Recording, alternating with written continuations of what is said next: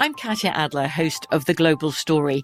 Over the last 25 years, I've covered conflicts in the Middle East, political and economic crises in Europe, drug cartels in Mexico. Now I'm covering the stories behind the news all over the world in conversation with those who break it. Join me Monday to Friday to find out what's happening, why, and what it all means. Follow the global story from the BBC wherever you listen to podcasts. This is your moment, your time to shine, your comeback. You're ready for the next step in your career and you want an education employers respect. So you're not just going back to school, you're coming back with Purdue Global. Backed by Purdue University, one of the nation's most respected public universities, Purdue Global is built for people who bring their life experience into the online classroom. Purdue Global, Purdue's online university for working adults. Start your comeback today at purdueglobal.edu. L A S I K, LASIK.com. Have a ton of questions about LASIK? You're not alone. That's why we created LASIK.com. One place where you can go to find every answer to every question on your mind. Like, how much does LASIK cost? How long does recovery take? How do I find a doctor? If you've been thinking about LASIK, go to LASIK.com now. Yeah, LASIK.com. Easy to remember, so you know where to start. L A S I K, LASIK.com. The 2024 presidential campaign features two candidates who are very well known to Americans. And yet, there's complexity at every turn. Criminal trials for one of those candidates, young voters who are angry. The Campaign Moment podcast from the Washington Post gives you what matters. I'm Aaron Blake, and I'm covering my 10th election cycle. My colleagues and I have insights that you won't find anywhere else. So follow the Campaign Moment right now, wherever you're listening. Xfinity has free premium networks for everyone this month, no matter what kind of entertainment you love. Addicted to true crime? Catch killer cases and more spine-tingling shows on A&E Crime Central. Crave adventure? Explore Asian action movies on Hi-YAH. Searching for something extreme? Check out skating, snowboarding, and more on Fuel TV Plus, the global home of action sports. And find crowd-pleasing bops on iHeartRadio's Hit Nation playlist. There's new free shows and movies to love every week. Say free this week in your Xfinity voice remote.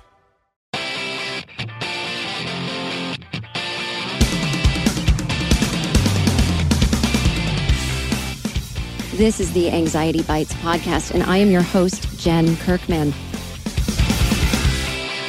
Welcome to another episode of Anxiety Bites. I am your host, Jen Kirkman. So, this week's episode and next week's will be focused on love, anxiety, love and anxiety together, the pressures of society to find love, to keep love, to stay in love when it's not working for you, everything the pressures of society to spend time with yourself, but only if it's a road to eventually finding love, all of that. And so I thought that it would be cool to do two love episodes back to back around the Valentine's Day season because even if you're single and Valentine's Day doesn't torture you personally, even though you don't sit at home on February 14th thinking, oh, I wish I was at an overpriced dinner right now with a million other people in a packed restaurant during a pandemic. I mean, that is the height of romance. Even if you're not actually lamenting that you're not taking part in this holiday, the pressure exists. And, you know, we talk about how Instagram has been really bad for the mental health of teenagers because they see perfect images and it can cause eating disorders and it can cause even feelings of um, feeling suicidal for adults, I think this same thing exists. I mean, duh, obviously it does. We all have Instagram, and I think it reduces us to, you know, teenagers when we look at it in the sense that you may be feeling fine on Valentine's Day until you look at an Instagram and you see your friends and they're all at something, you know, oh, my partner got me this, and oh, and so much love, and oh, look at these roses, and blah, blah, blah. And even though you might not want that stuff, even if you were in a relationship, you would eschew Valentine's Day and say, I really don't need the pomp and circumstance of Valentine's Day. I can celebrate our love any day of the week. I really, truly do not want to go to an overpriced restaurant. It's it's too much. And you know what? They're not even going to let us sit there and linger because they got to turn over the tables because there's a, a, reservation list a mile long. And I really don't even like red roses, and they prick your fingers anyway. And I, you know, I don't I don't even like chocolate. This none of this appeals to me. But then you see someone you know in an intimate moment with their partner, showing you only the best of their relationship, and you get that pang of not jealousy that you want literally what your friend has or that you don't want them to have it, but just what's wrong with me. And if at all listening to these episodes helps to normalize that nothing is wrong with you, everybody is sometimes single, sometimes in a relationship. It's it's ebbs, it flows, but sometimes there are actual reasons why if you are looking for a relationship that you might find yourself kind of hitting the same wall over and over. And we'll talk more about that next week when I talk to a therapist about attachment styles. But this week with Chelsea, I thought it was fun to look behind the person that she's been and that she's presented, you know, over the last decade. And obviously, none of this is an exclusive.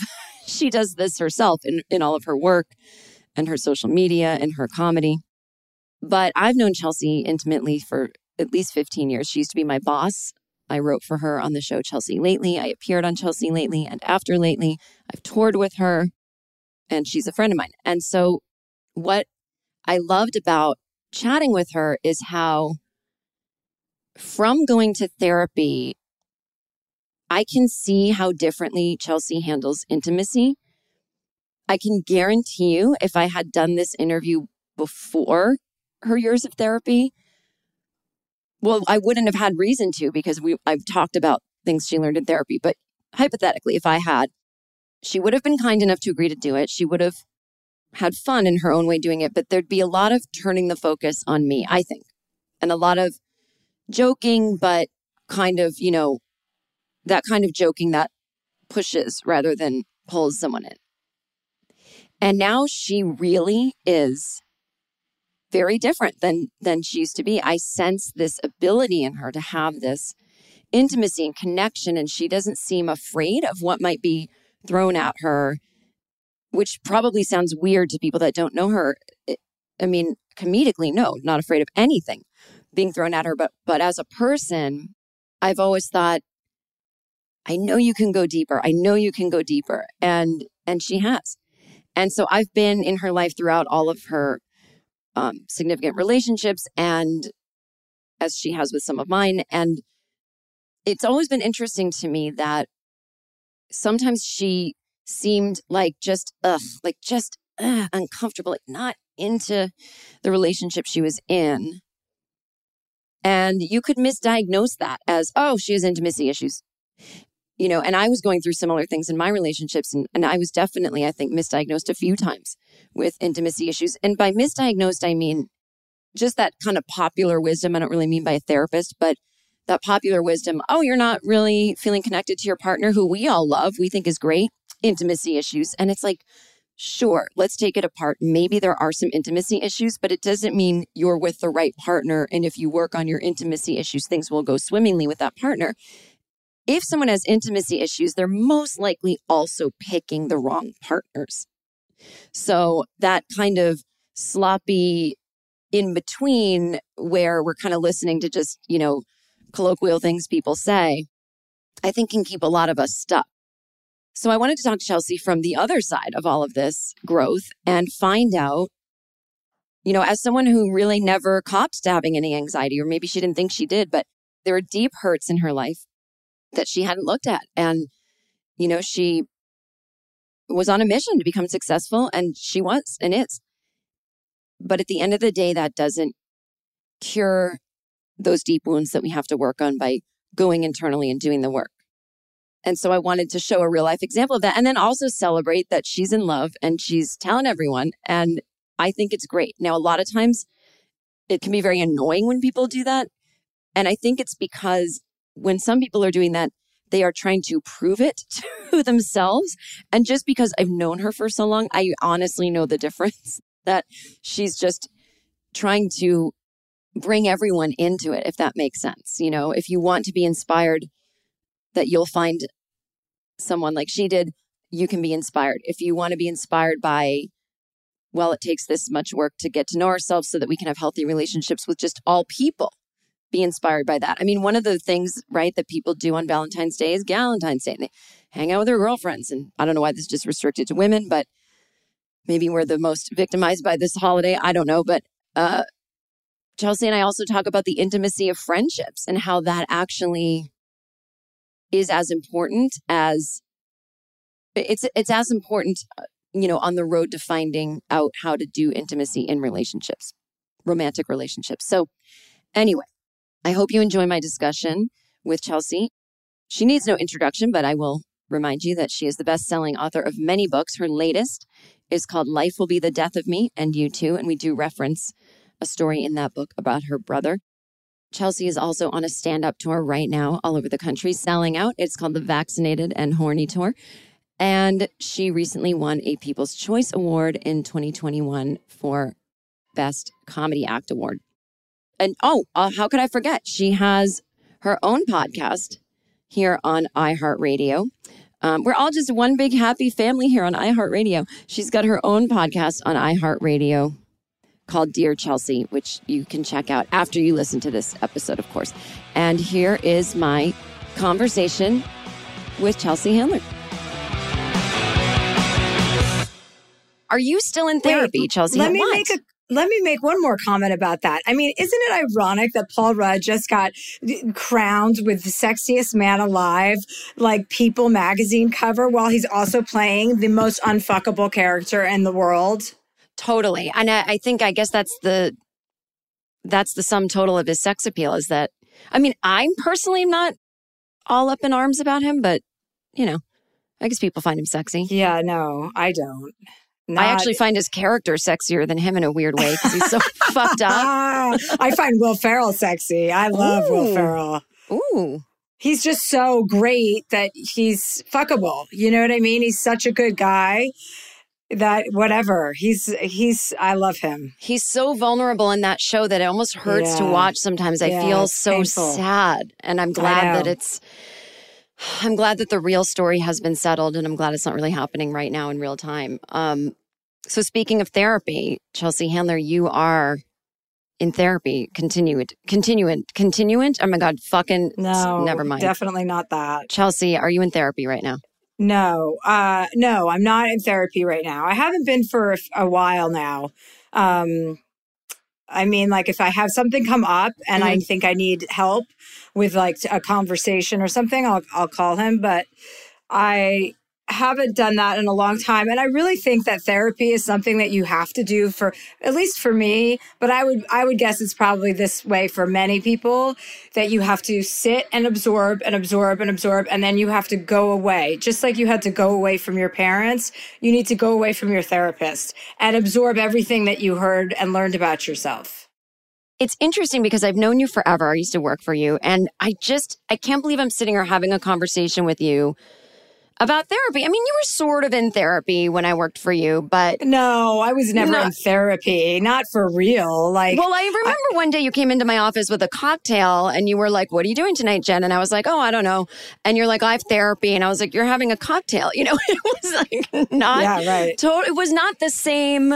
Um, you know, you didn't put your weight behind it like you did this time. And I know that we know this from your great books and from your special, but what made you? I mean, I am in shock. I just really thought, you know, you're just kind of set in your path and and you're not going to go. Not that I was sitting around thinking you should go, but I think everyone should go. And for someone who is so open minded about so many things, I feel like that did come to you late, like later than other things in that sense of like, I really want to explore myself.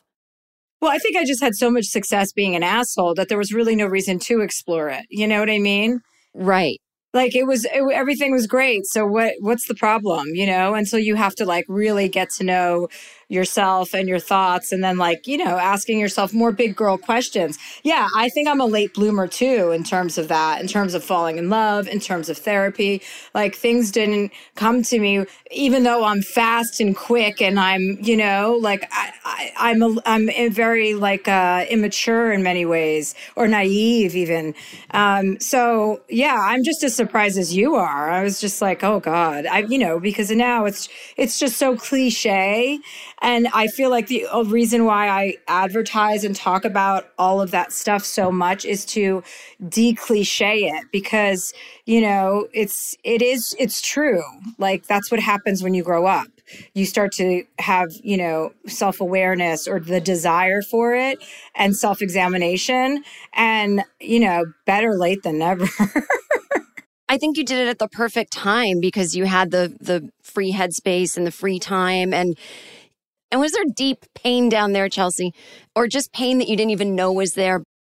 Well, I think the pain of losing my brother and never being able to discuss that in a grown up way or in, an, in a, a childlike way. Like, as a nine year old girl, as my therapist explained to me, you don't understand what's happening and you are not able to digest it. So, yes, there was a deep pain going on. My brother abandoned me in my brain. You know, my mm-hmm. emotional reaction to my brother dying was of that of a nine year old girl. So to be able to kind of revisit that in a serious way, which is, you know, unpleasant and, and go through it, you're like, oh, okay, at least I'm doing like some really like respectable work here, trying to get to the bottom of uh, any of my shortcomings or abrasiveness or lack of consideration towards things, you know it just it's like i i what is that quote i think it's probably an oprah quote where it's like everything works for you until it doesn't and yeah. I never understood what she was talking about. I was like, what does that mean? But it's what I'm saying. Right. It's a lot of people. Um, I have friends in AA. They have a similar quote. It's like, you know, the drinking worked for them until it didn't. It's not like their years of getting wasted wasn't helping what they were trying to achieve, which was peace and, you know, feeling confident or whatever. But yeah, all of your, what, whether it was avoidance or I don't know, whatever, being snarky or as you said, being an asshole, that worked. It helped keep those feelings away until you, you have everything you ever could want. And there's that pain that's still there. I imagine that's that's what you're saying. Yeah, and I had a really ugly breakup. I was dating this ridiculous person, and I we, we just like we, we broke up, and I hated the way that I had behaved in that relationship. I was embarrassed about my behavior, like everything I represent, I was kind of betraying, and I was like, wait a second, that's just being in that relationship alone. You need to talk about. You have to have a conversation about what your patterns are and what you're willing to tolerate, because it was just so not me. And so that was, I think, if you coupled that with the election and just this natural surfacing of delayed grief, you know, it's yeah. going to come, it's going to come when you're in a vulnerable spot in your life, right? And you're in between things. I think I just left some show and was starting another new thing. So I think all of it goes together pretty, you know, pretty logically. Well, and and and I do want to talk about. I told you before the show that this relationship, that this relationship, I told you that this episode will be about love and relationships. And I find it fascinating that, you know, I think to us it makes total sense and we're both pretty therapized, but I'm just picturing someone listening who's never been to therapy who maybe can relate thinking, well, I don't understand what her brother dying has to do with love relationships. And to me, it's so obvious. When I was reading your book, Life Will Be the Death of Me, I actually listened to it. It was making me cry just my God, the way that your brother treated you is how everybody should be treated in a relationship. You know, just that unconditional love, the playfulness, bringing out the best of you. And then, you know, he says he's going on this hiking trip, and you're saying, well, we don't, families don't do things alone. What are you doing? And the fact that it was the first time he'd ever vacationed without you guys, and he's saying, no, I'll be back, I promise. And he died and didn't come back. And it's like, there's so many things there that you know, I realize now through therapy would, of course, make it hard to attach with people romantically. You know, my my armchair therapist self right now, and you can correct me if I'm wrong, is yes, you're so worried about being abandoned again that it's not even as simple as you're afraid to love, but you might as well pick people that if they did abandon you, you wouldn't even give a shit, you know? But then it can get Mhm. sticky because even if those types do abandon you, it's still abandonment and you do give a shit. And then that's confusing. Am I, are you relating at all? Yeah, absolutely. I think it's like I just read that book Attached, I think, which talks about being an avoidant, a secure, or an anxious, right? And an anxious and an avoidant kind of go together because they feed off of each other. One doesn't want to get too close, and the other one is like, why can't we be closer? And then Yeah. there's secure, and you're like, oh, secure sounds good. like, Yeah. you know, when you're, you, know, I recognize so many parts of my, in each of those kinds of like descript or characterizations in myself. But yeah, it's a definite pattern of behavior when you've been abandoned. And, you know, it's not a being abandoned, but in your emotional intellect, it is. And then, you know, subsequently, then my father completely just like disappearing from faith, the face of the earth because he could never recover after my brother died. So it was like I lost my two closest men. And so from then on, it's like, oh, of course, I don't trust men. The two most important men in my life disappointed me and betrayed me. And of course, I will never, ever let a man have that much power over me again. Like you said, it's it's the feeling that you were abandoned. Obviously, your brother didn't do it on purpose, and your father, of course, didn't do it on purpose. But so we take our nine year old selves and we we take that maturity in that area, which is not much, with us into our thirties, into our forties. But you're completely capable in so many other ways. You know, you're you're famous. You're you're have a great career. You have great friendships. And it just seems bizarre that there's like almost this little kid trapped inside of you. And there's a wonderful childlike quality to you. But then when that child is abandoned, it's like now the lashing out happens, you know, every which way. I imagine that must have happened in, I don't know, did it happen in romantic relationships when you felt abandoned or did you just not even give a shit? Yeah, of course. You know, if they were too into me, it was annoying. And if Yeah. they weren't into me enough, then I was desperate for their attention. Um, eh, you know, eventually everybody ended up annoying me to the point where I was done and, you know, rejected them. But I, I mean, the last big relationship I had, I knew I wasn't going to have another big relationship anytime soon because it was so demonstrative of how unhealthy of a place I was living in. Like, there's just no way that would be accept. I would never allow any of my friends to go through that. Mm. And yet I was sitting there doing it. Is this the one I knew about? Yeah, yeah, yeah. Andre. Andre, okay. I didn't know if I didn't know if we were naming names. Well, I mean, it's not like it's totally public. So I love the idea of like shrouding the truth. It's like, whatever. I was, you know, there for that. And it was sort of this on again, off again thing, very glamorous. You know, he's landing a helicopter on a roof and whisking you off. And, and, you know, it seemed perfect for you at the time because it didn't seem like you wanted to, you know, settle down anytime soon. And it just seemed like, gosh, you could go on like this forever, you know. And I, I had no idea that, of course, I didn't even know about this stuff yet, but that, you know, the avoidant and the anxious are, you guys are probably switching places sometimes too with who's avoidant, who's anxious, right? Yeah. And it's like to everyone else from the outside, it probably seems so glamorous and fun and independent. It was glamorous. You know, Yeah. it was, it was. We did do that. We would like fly for the weekend to Paris or go to Prague. Well, no, I've never been to Prague, so that's not true. But, you know, we did like, I would, we would, like, I have, I have the story about me falling out of a helicopter, landing in the Hudson at his house in the Hudson River. We flew in from a helicopter and I was like, you know, wasted uh, or uh, like leaning out of the helicopter and fell out of the helicopter into the Hudson River in like winter clothes in November. It was Thanksgiving weekend. And I remember Chunk, my dog, jumped out of the helicopter after me. And I was like, oh my God, first of all, I should be with Chunk. Fuck this guy. But uh, he was, we lived a lifestyle like that. Like it was Yeah. just ridiculous. And it was basically like, uh, what's that famous couple that, that famous play with Virginia. It's Virginia- Who's Afraid of Virginia Woolf? Totally. Yes, it was like that. Just like I'd take private jets on the weekend to see him, but then I'd get mad when I landed and I'd reroute. I mean, it was so dumb. Well, I can see that there's a, probably a certain point where you really can have everything in a relationship like that except what you really need. And it must just be so maddening where just all of your primal shit comes out. And, and, you know, sometimes there's people that they can handle it because they're just as fucked up in that sense. You know what I mean? Like you're not going to scare him if you go off Uh-huh. on him, right? And it's like in a weird way, you almost want someone that would be scared of that. Yeah. Well, in a weird way, it's like what you said earlier about, you know, my brother had all these amazing qualities. It's funny because I, clearly that's those are the qualities I was looking for, right? Yeah. And in everybody that I wanted, like, do you can you be the, can you make me feel this kind of comfort? And and Joe has all he reminds me so much of my brother. It's you know, it comes up all the time. Like he does these gestures that are almost maternal, like somebody who just is so careful about you and wants to make sure you're okay and you're comfortable and cares so much for you. Like Yeah. only a mother is like that, you know, and that's the way my brother was.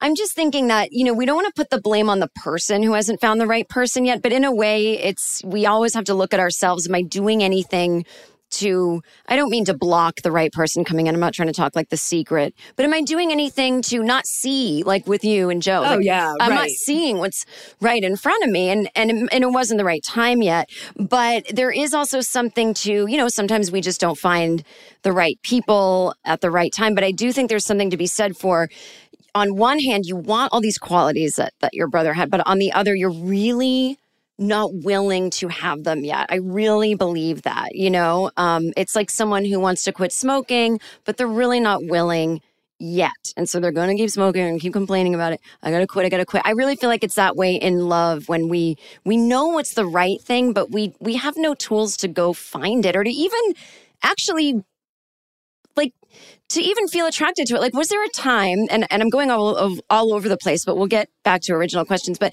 when you first were falling in love with joe did it feel different than other relationships that that you had pre-therapy where you were stuck in these other attachment styles of anxious avoidant? Did it feel like Yeah. am i not even into this guy? I mean am i attracted to him at all? Well, I mean, we hung out for a long time and I was not. I never even thought that way about him. I just thought, oh, he's such a nice, Joe's such a nice guy, right? Like he's just, he's happiness. He's like fortune. He's like the male version of fortune. a fortune you know? yeah he just brings joy. So I was like, oh, I, of course I want that around me. You know, he's and and yeah, I kind of figured he had a crush on me, but I didn't really think too much about it. I just. I don't know. I just didn't. And then over time, you know, it, de- it definitely felt different because by the time I came around to the idea, eh, I had never ever fallen for somebody in that way by hanging out with them or spending time with them and like literally falling in love with a person before who they represent or what they're bringing, you know, like the the allure. Mm-hmm. So it's it was the first time I'd fallen in love with a friend. So yeah, and it was my first relationship post therapy, you know, like a like serious relationship. we'll continue the interview on the flip side of a quick message from our sponsors From BBC Radio 4, Britain's biggest paranormal podcast is going on a road trip. I thought in that moment, oh my God, we've summoned something from this board. This is Uncanny USA. He says, Somebody's in the house. And I screamed. Listen to Uncanny USA wherever you get your BBC podcasts, if you dare.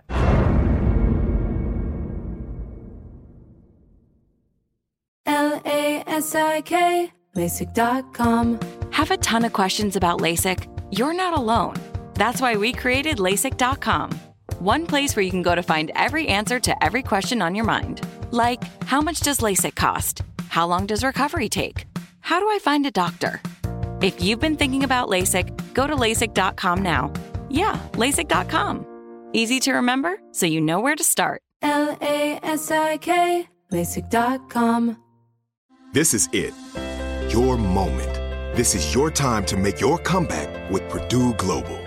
When you come back with a Purdue Global degree, you create opportunity for yourself, your family, and your future. It's a degree you can be proud of, a degree that employers will trust and respect. Purdue Global offers working adults like you over 175 flexible degree programs to meet your specific career goals. These include associate, bachelor's, master's, and doctoral degrees and certificates. Purdue Global degree programs range from nursing to business to communication and more. Whatever your interest, we have the degree that will move you forward. You have the knowledge, you have the experience. Now it's time to get credit for the work you've done and earn the recognition you deserve with Purdue Global, Purdue's online university for working adults. You know you're worth it. We do too. So don't wait another second to get the degree that will take your career to the next level. Start your comeback today at purdueglobal.edu.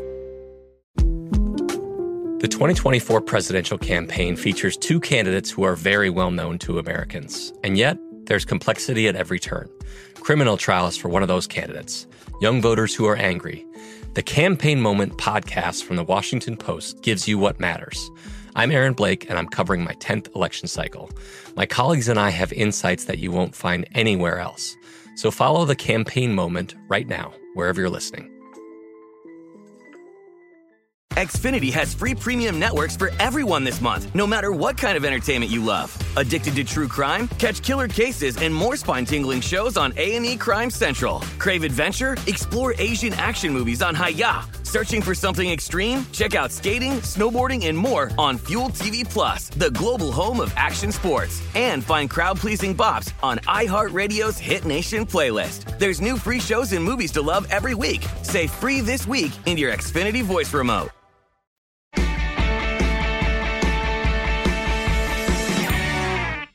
So now I'm going to take you back to pre Jo. So would you say that you have ever had anxiety in a in a kind of disordered way or do you have it now? I mean, I've had I have incremental anxiety mm-hmm. when I have things I, you know, I don't think I can compare myself to you and your anxiety. I mm-hmm. don't think it, it, it's it's in no way ever really inhibited me. I mean, I, I fight against it a lot. So I kind of like tune it out. If I feel it, I feel like, oh, I have to go do that or, you yeah. know, but I also take my time to get to what I'm doing. So I definitely have a lot of deliberation, which can be, I think, characterized as anxiety, like before I pull the trigger on something. And then I also have anxiety I mean, I think with COVID and socializing, I definitely feel a little bit more self conscious about conversations mm-hmm. and like the idea of having to be like the center of attention on anything other than be me being on tour and doing that. I have that is fine. I can nail that. Yeah. But anything separate of that, I'm not really available. And I find that to be lame about myself. You know, like I used to be so much fun, and I'm like, oh, you're not fun anymore. Oh my God. I, I feel the opposite about you. Oh God, really? yeah. I think you're so much fun because you're very present and you're just as funny as you ever were, but there's more of a presence there and you're not I don't know. I I I think you're really fun because you're just you're all there you know, it's not spreading yourself too thin, right? It's like you can see a few people at a time. It's not a, everything has to be a giant party that you're throwing at your house. You don't really get to spend any time with you. Like you have a, more of an intimacy. And I think for me, that's really fun. And I think that even translates probably to romantic relationships where it's like what maybe you thought might be boring before that you now have with Jo is probably really exciting because of the intimacy. Yeah, yeah, that's actually a great way to look at it. I'm glad you said that because that is true. I definitely am way more present and I have more one on one interactions. I guess I feel there's a part of me that goes, Oh, you used to be like the life of the party. And now I'm like, I don't, you know, I don't do that anymore. I like, I, I do have fewer people around. I don't ha- go to those, you know, I'm not like that, but there is a, there's a definite surplus of intimacy because of that with everybody. I remember after, yeah, please put Chelsea's applying lipstick, and I I'm so glad because this is. I mean, women need I to have makeup on good, at all Jen. times. No, you do. You look great. But I remember, you know, after the Chelsea Lately show was over, and you know, whenever I was doing any kind of like press for something, everyone's going, oh, "Are you still friends with Chelsea?" And I was like, "Yeah, but we're not like ever going out one on one, like to dinner, but she's my friend and she'll invite me to a party or something. And it's just so funny that we had this lovely one on one dinner. I mean, who else could have gone when I was on the road with you? in upstate New York, but I think um, it was very special and it, and it had a really lovely intimacy. And I was like, oh, I don't think we really did this kind of stuff before because I think you were more focused on, you just had more people to entertain, I guess. And you probably just wanted to be surrounded by a lot of people and be the life of the party. And, and also it was pre-COVID, but I do think there's something psychologically different there too. And it, it's just so funny that it coincides with you being in this really deep relationship now. Oh, well, I love that. Thank you. And I the deep you. relationship, I mean, is you and me, obviously. obviously. but she's what she's not saying about that dinner is I'll leave out all the romantic details. You do have some experiences with anxiety, but you're talking about the attachment styles. Did you talk to a therapist about that? Do you know what your attachment style was and has it changed? Because I've heard that they can be fluid. Oh, I don't know. I haven't spoken to a therapist. I just read that book about it. It's called Okay. Attached. Um, and no, I kind of saw myself in all of it. Avoidant, definitely. Anxious sometimes. Like anxious is like, oh, if if something goes awry, right, you immediately go to the worst possible case scenario, which is what I would do with my brother. And that's a very embedded thing, you know, Yeah. like uh, so anytime Jo and I, like, even if we have a disagreement, like, you know, in my head, I'll, in my, like, emotions, I'll be like, oh, what if we're breaking up? But in my head, I'm like, you're not, you're having a disagreement. So you can feel it in your body, kind of. Yeah, like I just know my reaction is my little girl reaction and not my like adult reaction. So I'm always, and that's pretty much, I would say, the answer to to what I mean, what to do with almost every reaction you have is like give it a minute. Like my big problem was being so reactive, and as long as you sit and go, okay, is this something? You know, like, am I being jealous right now? Am I being insecure? What What is the issue here? And then identifying it, and then not acting on it, going, oh, Mhm. that's that's that. That's not what's happening.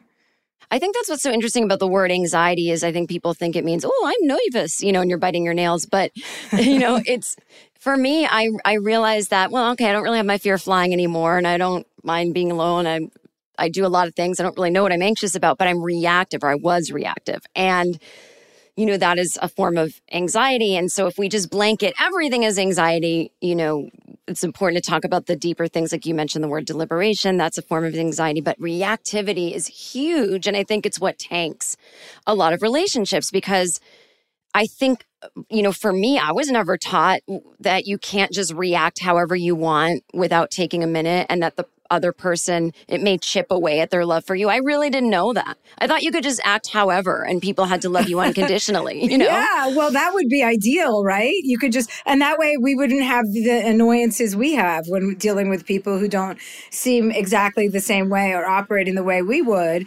It, you know, if everyone could just react and not take it personally, great. Right. But it, um, in a way, I'm glad that they do because it shows that they have some self esteem and healthy boundaries, you know? right. There's that, that grace period between feeling the reaction and it feels so intense. You feel like you're nine years old being abandoned and your brain is saying, uh, wait a minute. And it just takes practice. And now I'm, yeah, I'm great right. at it. So many people have no idea I've been reactive around them because my brain is saying, calm down. We'll, we'll do something about this later if you're still feeling a certain way. which you never are. Which, by the way, like when people said, "Oh, write an email and then wait 24 hours," you know, when you're angry, I'd be like, "Wait, I already sent it. What are you talking about?" and then, and then, you know, I've sent it from my account and from someone else's account. And then when you actually put it into practice for the first time, you're like, "Wait, what was I upset about?" And you realize, "Oh, this is another fucking thing that is so true. That is, uh, you know, almost seems." Uh, trite when people say it, but it's it's totally true. Like if you give anything 24 hours, you do not care. it's so true, and it is always the trite sounding things that that work because this stuff, although it's deep and it's serious and it's complex, it's the the solutions are always pretty simple. And when I have done that, written an email and just sent it to myself, when I look at it 24 hours later, I don't recognize that person. Oh, right. And and the great news is is there's never cleanup. If I don't create drama, then I don't have to clean up any drama. And oh my God, it's just so it just feels so freeing. And and I'm I don't even know, I can't even relate to people that never had this problem. They're just totally normal. It's so strange to me. yeah, like they're totally even keeled. You're like, really? You just came out even keeled? So on to your love life. So okay, so here we are with Chelsea Handler. You know what's so funny is you write this book, you know, your first book, um, my horizontal my horizontal life. Am I saying my Yeah, yeah, yeah. I don't know why it sounded wrong in my head. My horizontal life. Number one bestseller really is the thing that launches you. And it's about having one night stands. And but knowing you in real life, I feel like the amount of years I worked with you, I could count on my fingers the amount of people that you were with. You know, it's not like you were out there looking for men, trying to have sex all the time. You mean you were like the least horny person I knew. It was like men were just sort of this afterthought. If it happened, great, but you know, it wasn't your uh, goal in life. And so I guess that's just a comment, not a question. But do you think back then you were looking for love or you just weren't sure and you, you would have taken, you know, what did you want back then?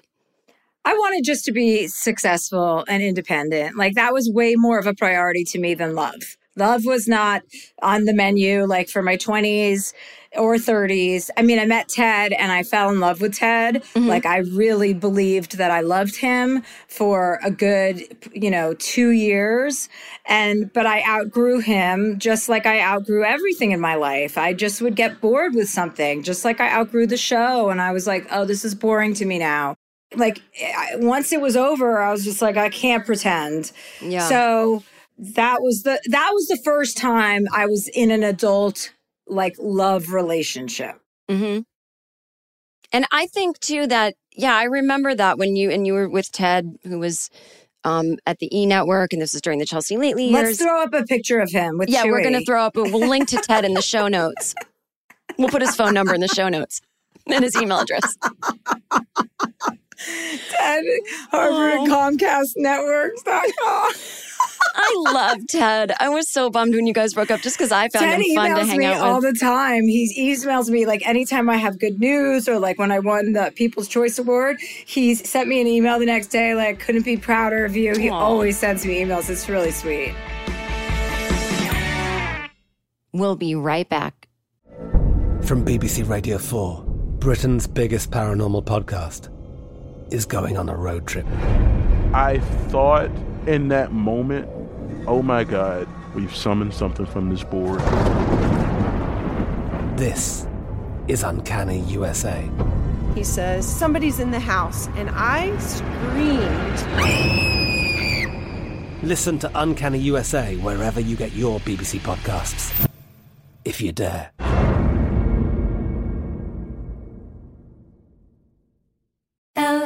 S I K LASIK.com. Have a ton of questions about LASIK? You're not alone.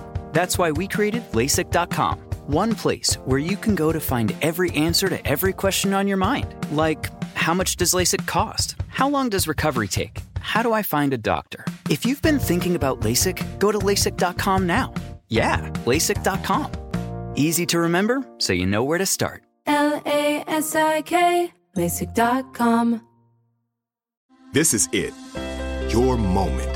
This is your time to make your comeback with Purdue Global. When you come back with a Purdue Global degree, you create opportunity for yourself, your family, and your future. It's a degree you can be proud of, a degree that employers will trust and respect. Purdue Global offers working adults like you over 175 flexible degree programs to meet your specific career goals. These include associate, bachelor's, master's, and doctoral degrees and certificates. Purdue Global degree programs range from nursing to business to communication and more. Whatever your interest, we have the degree that will move you forward. You have the knowledge, you have the experience. Now it's time to get credit for the work you've done and earn the recognition you deserve with Purdue Global, Purdue's online university for working adults. You know you're worth it. We do too. So don't wait another second to get the degree that will take your career to the next level. Start your comeback today at purdueglobal.edu. There's a lot happening these days, but I have just the thing to get you up to speed on what matters without taking too much of your time. The Seven from the Washington Post is a podcast that gives you the seven most important and interesting stories, and we always try to save room for something fun. You get it all in about seven minutes or less. I'm Hannah Jewell. I'll get you caught up with the seven every weekday. So follow the seven right now. Xfinity has free premium networks for everyone this month, no matter what kind of entertainment you love. Addicted to true crime? Catch killer cases and more spine-tingling shows on A&E Crime Central. Crave adventure? Explore Asian action movies on Hi-YAH. Searching for something extreme? Check out skating, snowboarding, and more on Fuel TV Plus, the global home of action sports. And find crowd-pleasing bops on iHeartRadio's Hit Nation playlist. There's new free shows and movies to love every week. Say free this week in your Xfinity voice remote.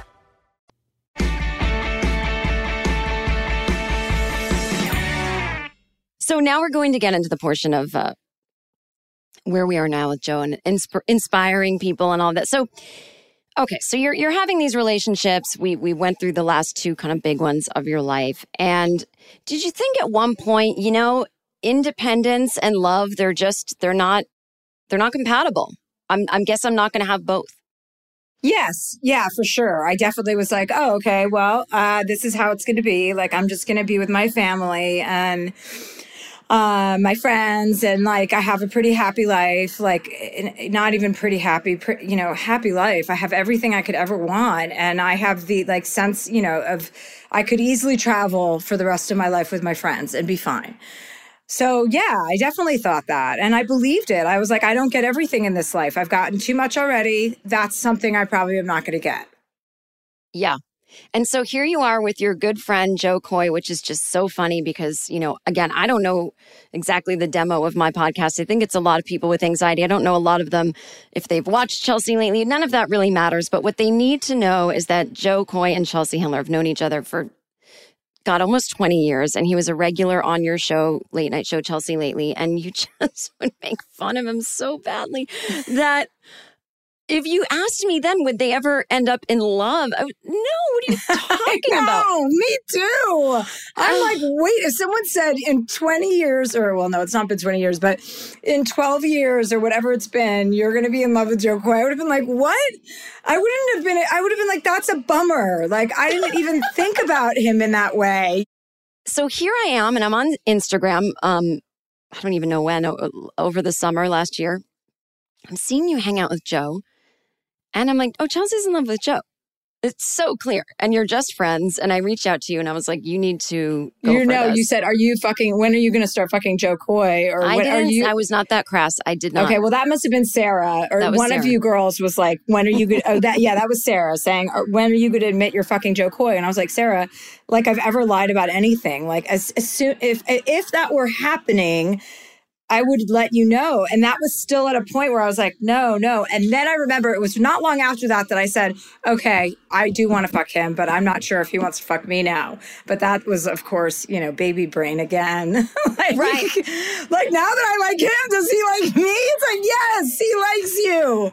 I DM'd you and I said, seems like you really like Jo. And I think he's a great guy. And I think you guys would be a great couple.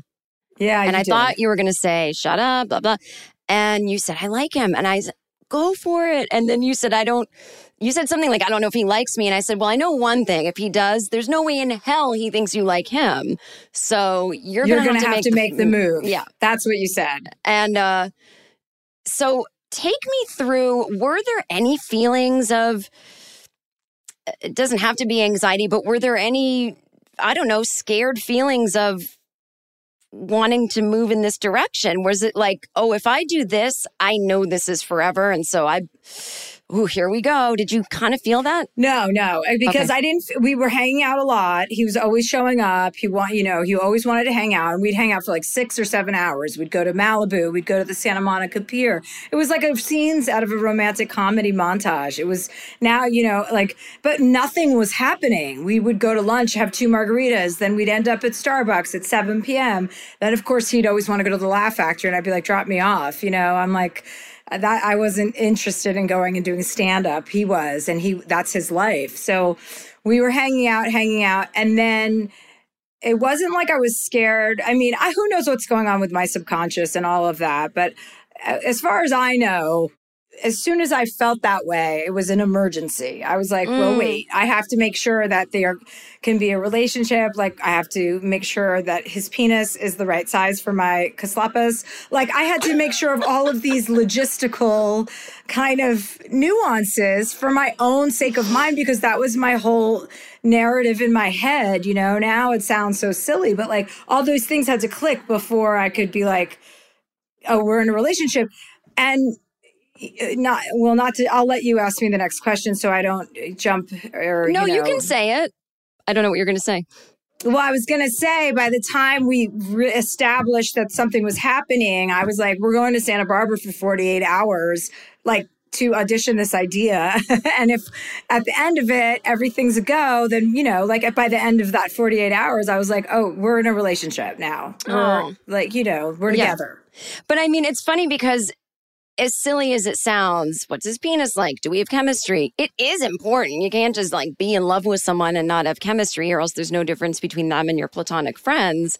But did you feel that part of that thinking was the old brain and then the new brain really settled into what was, I don't want to say more important, but but the rest of it? Yes, I think all of your old habits are always in like living themselves out through you, right? It's just Yeah. about you like I mean, yeah, he was standing in front of me this whole time and I couldn't see him. So clearly I had issues because everything that I could ever want in a person, he has, like everything. So eh, for me not to be able to see that in front of my eyes, I'm like, oh God, what a baby. But at the same time, I don't I don't berate myself like that because I'm like, oh, well, at least you fucking woke up to it. Like, thank goodness that I was, eh, you know, I got with the program and was able to see him for who he is and how much he adores me and how much he cares for me. And it makes me be able to, you know, do the same in return, exceeding any levels of caring or loving I have done in my past. And did you find it easy to accept how much he cared for you? It, it's not like you were pushing it away or anything like that. I mean, all that work you've done, it must have been a little easier than it maybe would have been before.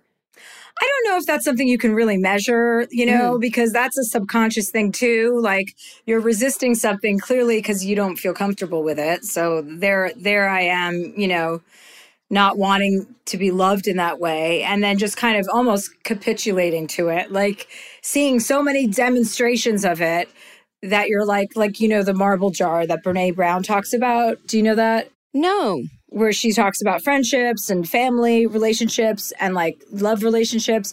There when you have a relationship with somebody there are so many marbles in the jar after years and acts of kindness and mm. showing up at someone's door and you know whatever a friendship is built out of. And so when that person does something that you don't like you know depending on how full that jar is you're able to forgive them but if there are a few marbles in the jar, it's like, well, wait a second. Now you're skating on thin ice, right? Yeah. Like he had put so many marbles in the marble jar that I was like, oh, this is my person. Like I'm supposed to be with this person. And it wasn't even on a intellectual level. It was like I felt it like from my mother and from my brother on like a spiritual, like, oh, this is part of my family. I'm Yeah. supposed to be with this man. And my family wasn't gonna let go until they made sure that I saw him. Oh, that's so beautiful. Oh, I know. It's sweet. Makes me teary eyed, but that's how I felt. I like that you brought up the Brene Brown marble thing because anyone listening, you know, if you're going to advise someone about picking the right person for them, it's tough.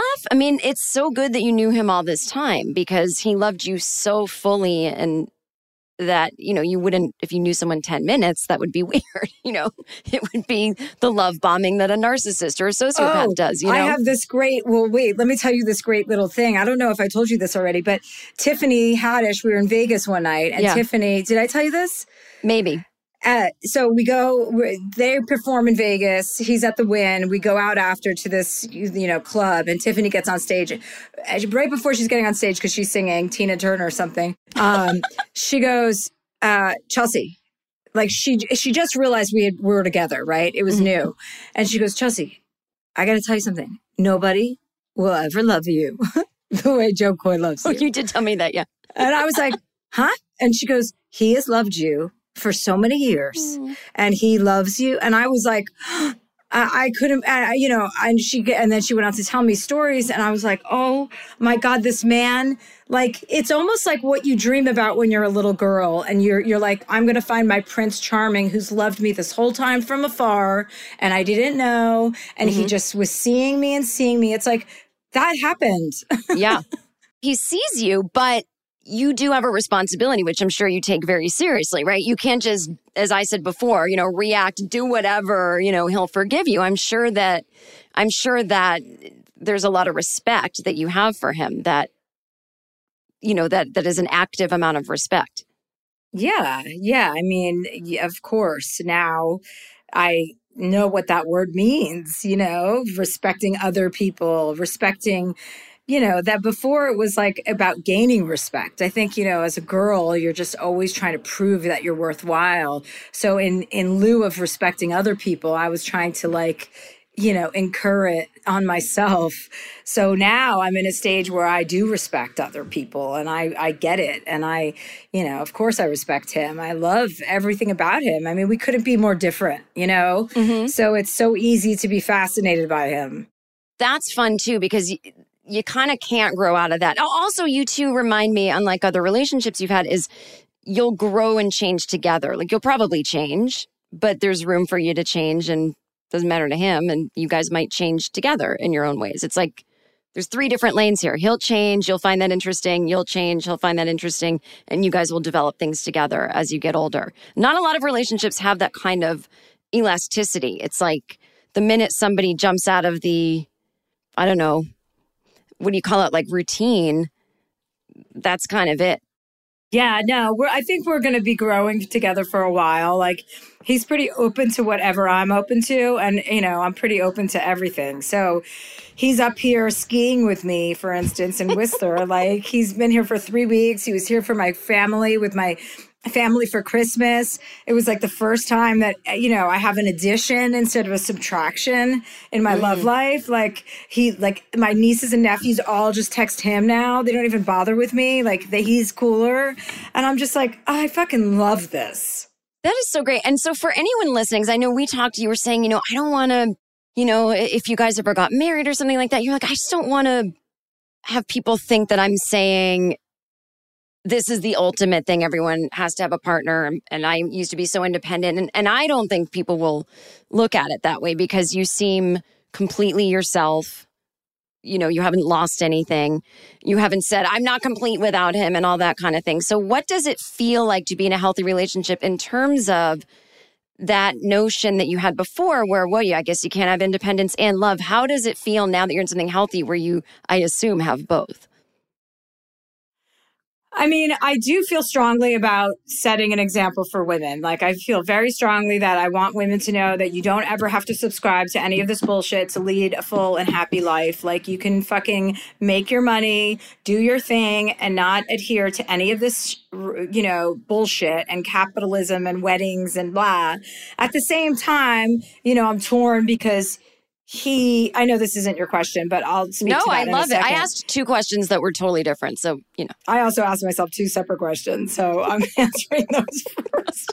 And then he said and then he and, and jo wants to get married you know he, he's like that's the ultimate and i'm like okay well i want to give that to you but i'm also like pretty pretty tied to being an example for women. You know, I, I feel like a, I, I owe everything to younger women and older women and any woman that's listening to me that I want to set an example of independence and freedom. And I would say, you know, to speak to what this podcast is about and encapsulates, which is the idea of anxiety, freedom, you know, it is the antidote to anxiety, like ultimate freedom ultimate being able to say no i'm not going there. I don't want to do that job. I don't need that money. I don't like i don't have to date that person because i'm 45 and it's getting more to be a more narrow thing. The freedom of independence and liberty. You know freedom is a tricky word to use as a white woman but I mean it in the sense of, you know, emotionally and intellectually free of any of those underpinnings, you know, mm-hmm. to be able to say, I'm going to sit in my house in Whistler for six months and read books and tell everyone to go fuck off is freedom. And that's how I feel about everything. And I want women to know that that is like very accessible when you have only one focus, which is to be free. Well, that's why you don't nauseate me when you talk about Jo because I know you're completely free and this is for fun. Like I had a therapist say to me once, you know, relationships are for fun and for free. They're extra. You know, they're not completing anybody. They're not making, you know, we all still die at the end of the day. You know, it doesn't take all the scaries away. It doesn't fix you. It's just an, an, a nice added bonus. And right. and you can tell when someone's talking when they feel like they're being fixed or they're finally being acceptable to society. It's it's uncomfortable, and so you don't give me that vibe. But I think that you, no you matter actually gave me that vibe, Jen. Oh, I did. Just yeah. sitting here now. No, the whole interview, even before we got on. Anxiety Bites will be right back after a quick little message from one of our sponsors. From BBC Radio 4. Britain's biggest paranormal podcast is going on a road trip. I thought in that moment, oh my God, we've summoned something from this board. This is Uncanny USA. He says, Somebody's in the house. And I screamed. Listen to Uncanny USA wherever you get your BBC podcasts, if you dare.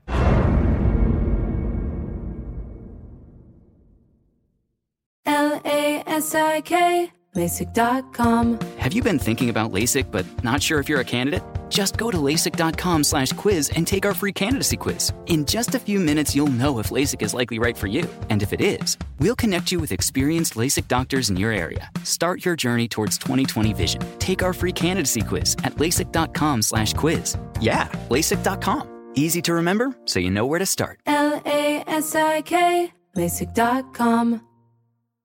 This is it. Your moment. This is your time to make your comeback with Purdue Global. When you come back with a Purdue Global degree, you create opportunity for yourself, your family, and your future. It's a degree you can be proud of, a degree that employers will trust and respect. Purdue Global offers working adults like you over 175 flexible degree programs to meet your specific career goals. These include associate, bachelor's, master's, and doctoral degrees and certificates. Purdue Global degree programs range from nursing to business to communication and more. Whatever your interest, we have the degree that will move you forward. You have the knowledge, you have the experience. Now it's time to get credit for the work you've done and earn the recognition you deserve with Purdue Global, Purdue's online university for working adults. You know you're worth it. We do too. So don't wait another second to get the degree that will take your career to the next level. Start your comeback today at purdueglobal.edu.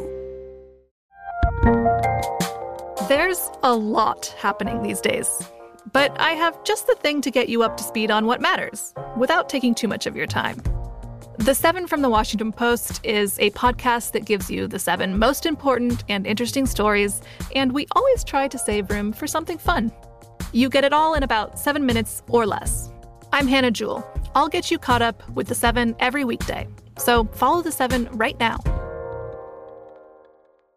Xfinity has free premium networks for everyone this month, no matter what kind of entertainment you love. Addicted to true crime? Catch killer cases and more spine-tingling shows on A&E Crime Central. Crave adventure? Explore Asian action movies on Hi-YAH. Searching for something extreme? Check out skating, snowboarding, and more on Fuel TV Plus, the global home of action sports. And find crowd-pleasing bops on iHeartRadio's Hit Nation playlist. There's new free shows and movies to love every week. Say free this week in your Xfinity voice remote.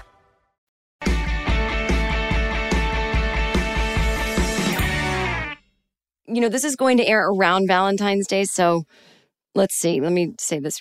I want Chelsea's anxiety free love tips in terms of looking for a partner. What should people put on their list of I will not accept this and I demand this?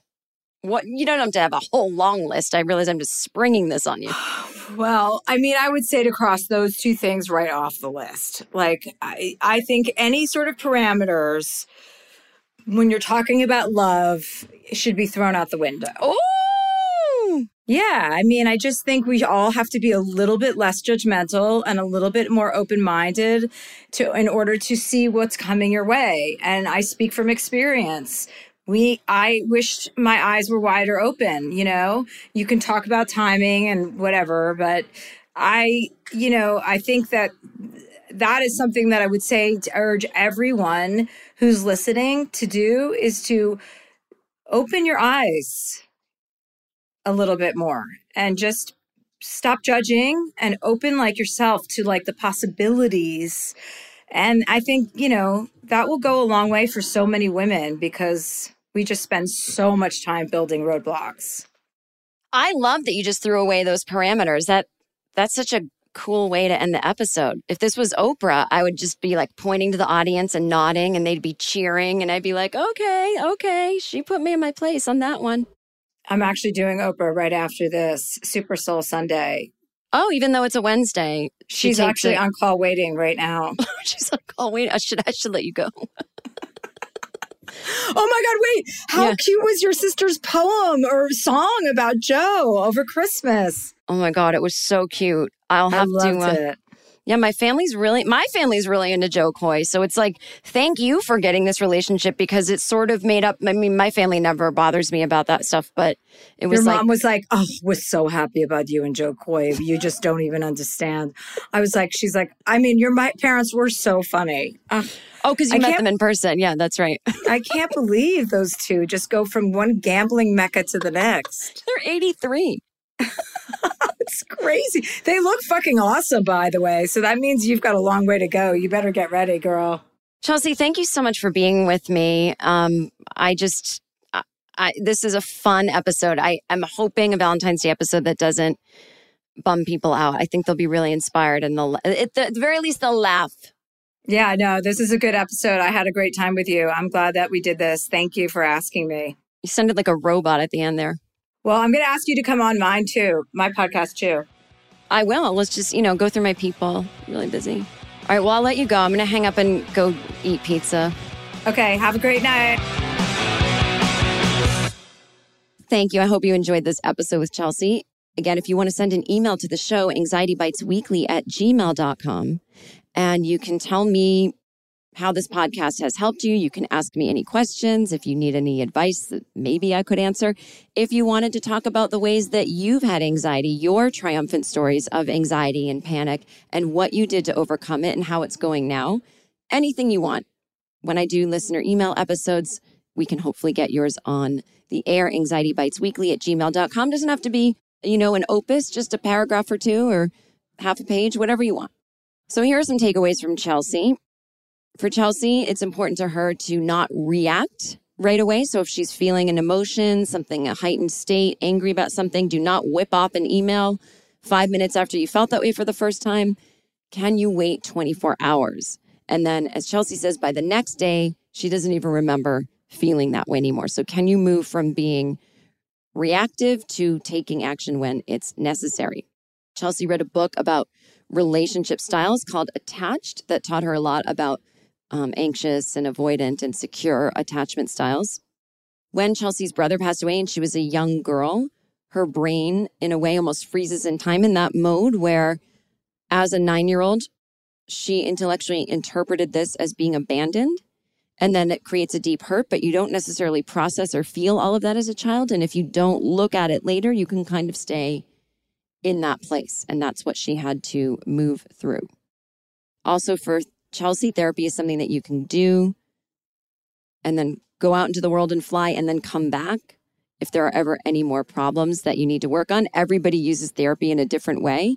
And for people that are afraid that, oh my God, I'm gonna have to go every day for the rest of my life, no, it also can look like this.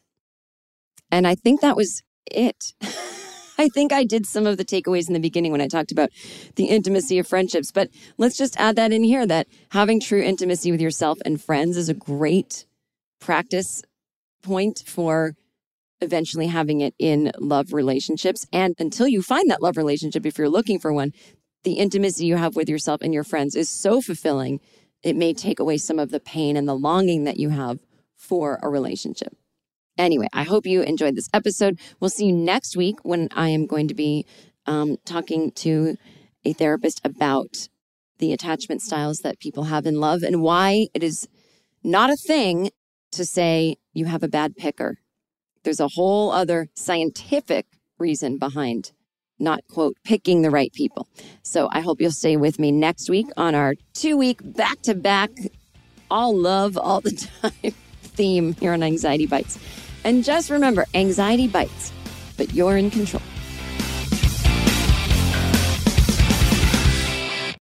For more podcasts from iHeartRadio, visit the iHeartRadio app, Apple Podcasts, or wherever you listen to your favorite shows. From BBC Radio 4, Britain's biggest paranormal podcast is going on a road trip. I thought in that moment, oh my God, we've summoned something from this board.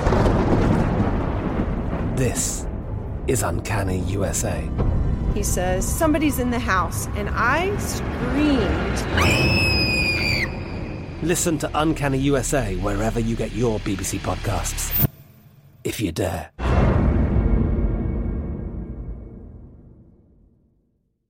Xfinity has free premium networks for everyone this month, no matter what kind of entertainment you love. Addicted to true crime? Catch killer cases and more spine-tingling shows on A&E Crime Central. Crave adventure? Explore Asian action movies on Hi-YAH. Searching for something extreme? Check out skating, snowboarding, and more on Fuel TV Plus, the global home of action sports. And find crowd-pleasing bops on iHeartRadio's Hit Nation playlist. There's new free shows and movies to love every week. Say free this week in your Xfinity voice remote.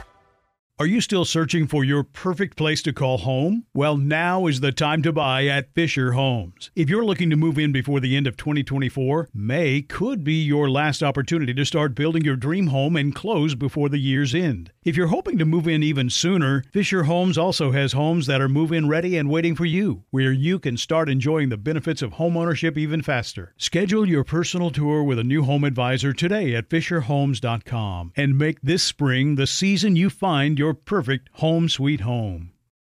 Xumo Play is your destination for endless entertainment. With a diverse lineup of 350 plus live channels, movies, and full TV series, you'll easily find something to watch right away. And the best part? It's all free. Love music? Get lost in the 90s with iHeart 90s, dance away with hip hop beats, and more on the iHeartRadio music channels. No logins, no signups, no accounts, no hassle. So what are you waiting for? Start streaming at play.xumo.com or download from the app and Google Play stores today. All you can stream with Xumo Play. Hey, have you ever used CheapOair? For years, and I really like it. With CheapOair, you can book online, use their app, or even over the phone. They've got great prices on over 500 airlines and millions of accommodations. They're my go to for travel planning. And if you join their Club Miles program, you can earn points to save on the cost of your travel.